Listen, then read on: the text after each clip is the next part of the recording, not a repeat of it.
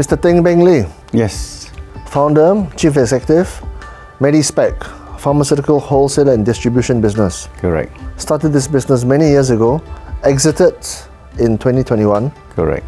for a healthy profit, healthy sum, and now uh, happily retired but still investing actively. Yes. And your wife is still in business. Let's start at the start, where you uh, started in uh, as a child of uh, uh, parents from, from Penang. Obviously, humble beginnings, right? And even in those days, I think you wanted to do something interesting, something outstanding. You told me uh, that you actually uh, qualified to be a fighter pilot in Singapore. You went to Singapore. Talk to me about those days and what, how those days shaped you to be who you are now. Actually, I, I, I came from a, a humble family, and uh, my dream at that time was to become a fighter pilot. Not a commercial pilot, but become a fighter pilot. But because I feel my bahasa and I, there's no way that I can get into uh, RMAF. So when I saw an advertisement in the papers that uh, Singapore Air Force wanted pilots, so I applied. I get to go for the interview. But the problem is how to go, I got no money. yeah. Then I asked my, my, my grandmother gave me $20. But $20 isn't enough for me to, to fly or, you know, take a train or, or to, to Singapore. So I hitchhiked down. Uh, I hitchhiked down four times to Singapore for the interview. First time to, they measure your limbs, you know, to be, they wanted the pilots to be able to sit comfortably in the Hunter jet. So after that uh, first exercise, they send you back and then uh, they, they say you wait for their another letter. So I came back uh, two weeks later. They called me for another interview. So I went there for another hitchhike down again. So then you, you didn't join the Air Force. Out of thousands, I was the last three selected. I went for they even sent me to- for air grading, six hours of uh, air grading in Singapore, Then what happened? and they asked me to surrender my Malaysian citizenship. Oh, deal Ah, breaker. then Deal breaker.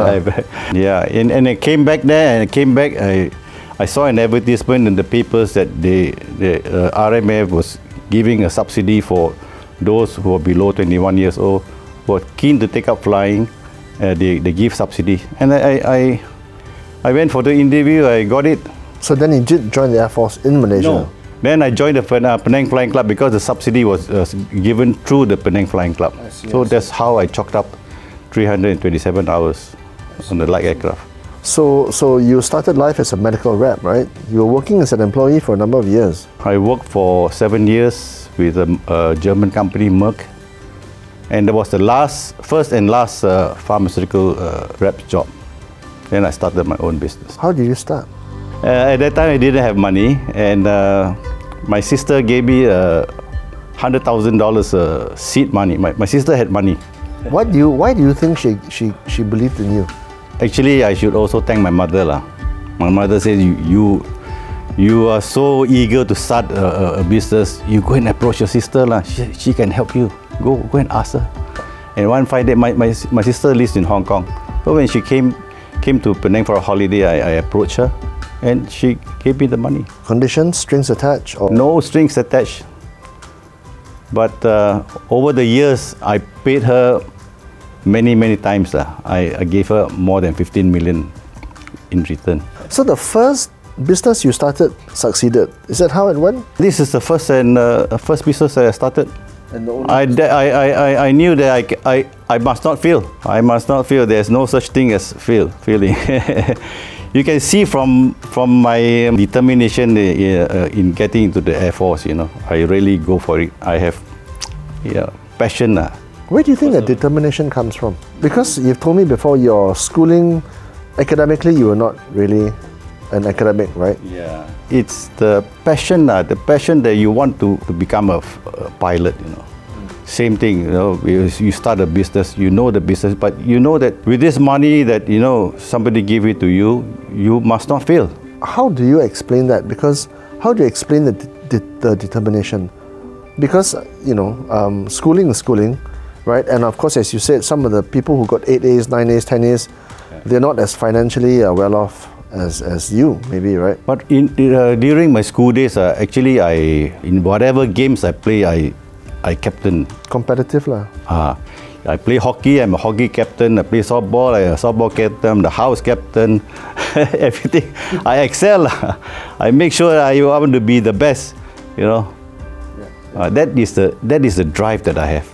So healthcare marketing, right? You went out there, and then you told me before that when you had a chance to go to Thailand, I think, with a friend of yours, even in those days, maybe you were quite short of cash, right? So it's only like some good luck that you managed to go on a trip. And then when you were there, you saw this. When I, I quit the company, and this boss, this friend of mine was actually my, my, my ex-boss. He also left the company, Merck. And then he joined a, a another uh, pharmaceutical company, uh, Smith Klein in French. And they are supposed to have a meeting in Bangkok, a regional managers uh, conference meeting. lah. So he asked me, think, why do you come and come with me? You can squat. I, I get free free accommodation. You squat with me. You, you just have to buy your ticket. But at that time, 1985, the the return air ticket to Bangkok was $414. I don't have the money. so I finally I, I got it from my, my, my, grandmother. Luckily I made the trip. lah. Otherwise I wouldn't have the opportunity to bring in the line from Thailand. What happened in Thailand? Thailand, uh, you know, I wrote to this company. I wrote this company and they, they told me that thank you for your interest shown in the company, but we have already got an agent in, in Malaysia, Sime Darby. So never mind. Uh, nevertheless, I went to uh, went to Bangkok. I, I called him up, and then I told him I must think of a way to bring him to see me in the hotel. So I told him that you know I know that you have a range of very interesting products, which are patented, and you'd like to sell it in Malaysia. I'm I'm sure that your current distributor in Malaysia wouldn't dare to do it. And he said, "Can you do it?" Of course, I can. Everything also can at that time.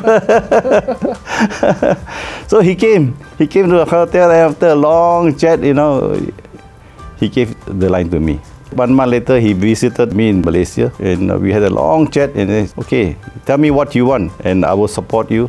And I, I told him, what about contract? He says, why contract? If you can do, I will let you do, no need contract. And up to today, there's no contract. So he basically took away the franchise from Sime Darby and gave it to you. I think Sime Darby was already on the way out, lah. You know, he says you are the third, you are the third agent in two years. You know, I wouldn't want to sign another contract. So you met him at Padang Besar, I think you told me. I I no I, I saw the tablet is made in Thailand. I went to Hat Yai. I saw I saw it on the shelf. Then I asked the, the pharmacist in that uh, pharmacy to give me the, the address in English because everything was in Thai. mah. So when I went to Thailand, I called him up. That's how you know. The same determination again. lah. And then 30 years later, just a few years ago, I asked him, uh, Mr. Sudin, why why did you give me the line when I came to see you 30 years ago? You know what he said? You were hungry. you were hungry. I know that you can, you know how to do the business, but you don't have the capital to do it. That's how I, I, I when I started the company, I, I gave him 10% share, and his 10% share is worth a lot of money now. Um, how did you grow it, the business? First, I first started uh, as a one-man show. I, I go and get the orders, come back, everything. I'm the I'm the only one doing it. I'm a salesman. I'm the typist. And when the goods arrive, I take off my shirt and I, I, I carry the goods. You know, I deliver the goods, and slowly, slowly, I build up the team, add in more salesmen, put in the store people and all that. How, when, at what point in time did it become less hard? I would say that after about 10 years oh, or about 10 years, it takes time, you know, to build a company. What, prin- prin- what principles can you share with people about those first 10 years? Hard work lah. There's no, there's no, there's no shortcut lah. You know, I work until sometimes I go back to, I go back to the office and I work until morning, packing and all that. When we, as we grow, we know that we cannot do these things anymore. We cannot do all these patent products anymore. We have to service. And the day that I started this company, uh, since I started this company, there was only one year that we lose money, the first year. Every year we make money and we were very contented, you know. Do you think it's luck that you landed in health, uh, healthcare? Because healthcare is something that every year becomes more and more and more important. I think you've told me before that if you're going to do a new business today, it will still be in healthcare. If you're in pharmaceutical, anything got to do with healthcare, you won't go wrong. You see, the hospitals are growing. Every hospital is expanding. You look at our business, even during COVID, also we grew by 30%. So it's actually a recession, inflation proof, and now we, we know that it's also COVID proof. You specialized in Asian uh, generics, right? I think. Yes, yes. Why? Why not European or why not American? Those days, we, we when we started uh, in in the 80s, we I, I tell myself, oh, you know, we, maybe we are too late. All the big lines have been taken over by by, by, by other companies, you know. And then we started with bioback. But looking back, looking back, I think uh, what we adopted was actually a blue ocean strategy. We go to places that people don't go. We go to Bank, uh, Thailand. Then subsequently, we faced with some problems. Uh, 16 years later, we know, oh, we only know how to how to uh, practice uh, risk manage risk management. So one one line cannot cannot uh, survive. You know, if what ha- what happens if the factory gets burned down? So we we add in uh, get in more more lines, and we went to places like uh, Bangladesh, India, uh, China, Pakistan. Then you just got the licenser. This is what we call blue ocean strategy. Nobody wants to go there, ma. But you, you but they actually produce good good medicine. We actually take our pharmacists, uh, pharmacists there to go and audit the, the factory. We, we see what sort of standard they have. So you exited the business, I think last year, right? Actually, quite recently. Uh, February last year, I sold off my shares in the company. Was that always the intention? In uh, 2012, I made the decision. I made the decision to actually sell the company. 10 years ago. 10 years ago. A- At that time, because uh, my dad, uh, my sister, and my mother was they were staying in the same house, two two of them passed away, leaving my mother alone. So and my my, my dad, uh, of course, he died of old old age at 92. So I, I I was telling myself, you know, life is so f- so fragile. You know, you can go anytime. You know, so I I that's how I s- I started my exit. But I told myself, I told myself, this company will have no value. We are only a trading company. We must have a brand. That's how we started the brand in 212. We have a, a health supplement brand called Vitamode. That's, that's how we started. That's where the real value was. Yes, yeah. people buy because people want your brand. You told me that um, owning a business is like um, having a house. It's always got to be saleable. So from there, you know, you That we, was when it started. Yeah, that's how it started. Then we in uh, actually in 2010 we implemented the ISO. You know, you know, for 20 years we don't even have a policy. We don't have a, a company policy. So we, we, we, we came in, we put everything in order, handbook, organization chart. You know, So the business was started in 19. 1985. So you're running it for 27 years before you decided not to continue as a trading business to start to have your own IP. Actually, from 1985 to uh, 2001, we were very, we were very complacent. You know, we, we, we achieved a growth higher than the industry growth of 10% every year with one Thai line, you know. Until we hit a storm in uh, 2001, we were taken to court for, for uh, trademark infringement, which we were not guilty of, lah, you know. So that's how I I joined Vistage uh, at that time. Following year, fortunately, I joined Vistage, and from there we put in everything, uh, put in, lay the groundwork, put in uh, ISO, uh, change the accounting system, upgrade the accounting system, bring in more lines. yeah. So from there we grow, and that 2002 to 2010 we put everything in place, and from then on uh, didn't look back. We grew fantastically for the past 10 years. We quadrupled our sales from 2011 uh, at 23, 23 million and we ended up 2021 92 million, four times, four folds. What was your driving force behind starting a business? Was it the financial gain? Was it the fact that you wanted to be independent? What was it? No, like what what the what Robert Kiyosaki wrote in his book, you know, the cash flow quadrant. People always start off when you leave school, you start off as an uh, employee, fir- first quadrant. So in your life, you must try to move to the second quadrant, which is business, or you become a, a in the in the, in the uh, third, fourth quadrant. You become an accountant, you become a dentist, professional. E B S I. Either you move to the the right The right right quadrant. Either, either you go into business or now I can go into business and can be an investor. You see, so that was the thing that very early in life I I wanted to become a businessman. after after failing to become a pilot. What does it take to be a successful businessman?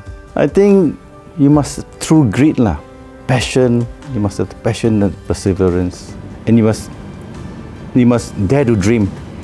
Must dare to dream and execute. Execution is very important. You know, no point dreaming and then you do nothing. And you have to drive the business. As a CEO, you have to drive the business. If you don't drive, nothing moves. How do you stay? How did you stay motivated? How did you stay energetic? You got to be fit as well, right? You got to be healthy. Oh, I I've been very active in sports. Uh, I play a lot of games, and then I I joined Hash. I, I joined the Hash House Harriers in the 70s, and then I stopped for 30 years, and uh, later on I came back in uh, somewhere in uh, mid 2000, and from there uh, until now I've been running Hash every weekend. So, I mean, some of the, I, I've been meeting some of the Vistage uh, entrepreneurs. Uh, some are young, some are old, some are quite old, some are into their 60s, and they're all energetic on. I it's like, wow, you work so hard, the stress must be very high, but yet the energy level is like red line, red lining, you know. I think it's all in the in the mind lah. You know, you have like your body. Your body is like a machine. You can you have to run it lah. You know, you So grit, determination, resilience, energy, those are important, right? Hard work cannot run, right? Um, you have to also put your house in a saleable condition, right? That's what you did in 2012. Took you 10 years to execute, right? That sell, that sale, right? Any reason why you didn't want to leave it for your family or your succession, generational um, wealth? I have I have four daughters and one son, but none of them are interested in the business. They don't see what I have actually built up over, over the years, so they want to do their own thing, and also I don't want to force into them lah to take over this business. You know, they, they, I, I'm sure they'll be very stressed if they can't do it. So the best thing is to to sell it off uh, and then maybe give them some seed money and uh, do some investment. And my wife is also running a still running distribution business for cosmetics. And she's also very successful. Yeah, yeah, yeah. So wh- when you sold the business, I think Equinox, right? Right. Um, how did you negotiate the, the price? You want to get the best price. You want to get the, the, the lowest price. It's the and then you met right the bid offer right. How, how did you negotiate I, that? I know how to do business, but I don't know how to value the company. So we we engaged uh, Ray Hodgson. So they did they did the valuation for us. It charges ninety thousand dollars. You know, the value was around one one one five to one two four. You know. Yeah. That's a slight amount. That's a slight premium to revenue, lah, right? Because you did 92 million in 21, right? So from there, we, we roughly know the value of my company. That's how from there we negotiate. Lor. You've done what a lot of people want to do eventually, right? Which is to you know cash out, put some money in the bank, um, have the freedom to do what you want to do. What do you What do you do now? The first thing I, I did was I, I took up real estate uh, course, you know, how to how to invest in property. I know how to do business, but I don't know about property. so I took up a course. I paid about six thousand dollars online course during the MCO, and then I I bought the factory. Uh, I bought two factories in Batu Kawan in the, near the Batu Kawan Industrial Park. Now I'm renting out for twelve thousand uh, each. So I got twenty four thousand every month passive income. Advice to people who have cashed out in terms of um, you know there's some who have done what you've done, right? Some are retired early, some are retired late, some cash out the business. They make a you know they make their millions, right? What's what's your advice to these people? I think uh, having so much money, uh, you must you must have the health. Too. Money is secondary now. Now is more important is the health. You have to walk, you have to run, you have to you know do whatever safe exercise, and then put some money. Uh, you know, invest in property. Put it uh, put it in different baskets. Uh. What's your advice to your children who come and talk to you about life? What do you tell them? I tell them learn how to invest, Yeah. how to grow your money. If you don't grow money, you keep on spending it. You know, no matter how much money I give you, you also go. That's why each of them I give them some seed money and ask them to. You can use one third, two thirds must be invested. Teach them how to invest. Do you ma- do you help them manage it as well, or do you let them have a free hand? I can see what they are doing. I can see. In life, I can see what they're doing. yeah. Rules of investing for you. What are the rules? What do you know about investing that you want to part share with other people? Don't invest all. lah. Keep cash. Keep cash. lah. How many percent? I would say you keep at least 40 50%. That's very conservative. Because you don't know 30%. 30% uh, maybe. In times like this, you, cash is king. Uh. This is time is cash is king. You invest everything now. Is now the market goes up. What are you going to do? Yeah, no more. Right now, no more bullets already. So you have to keep. You cannot invest all. Invest. Don't don't don't be fully invested. uh. Mr. Teng Beng Lee, it's been a privilege and an honor. Thank you for your time. Thank you. Come here.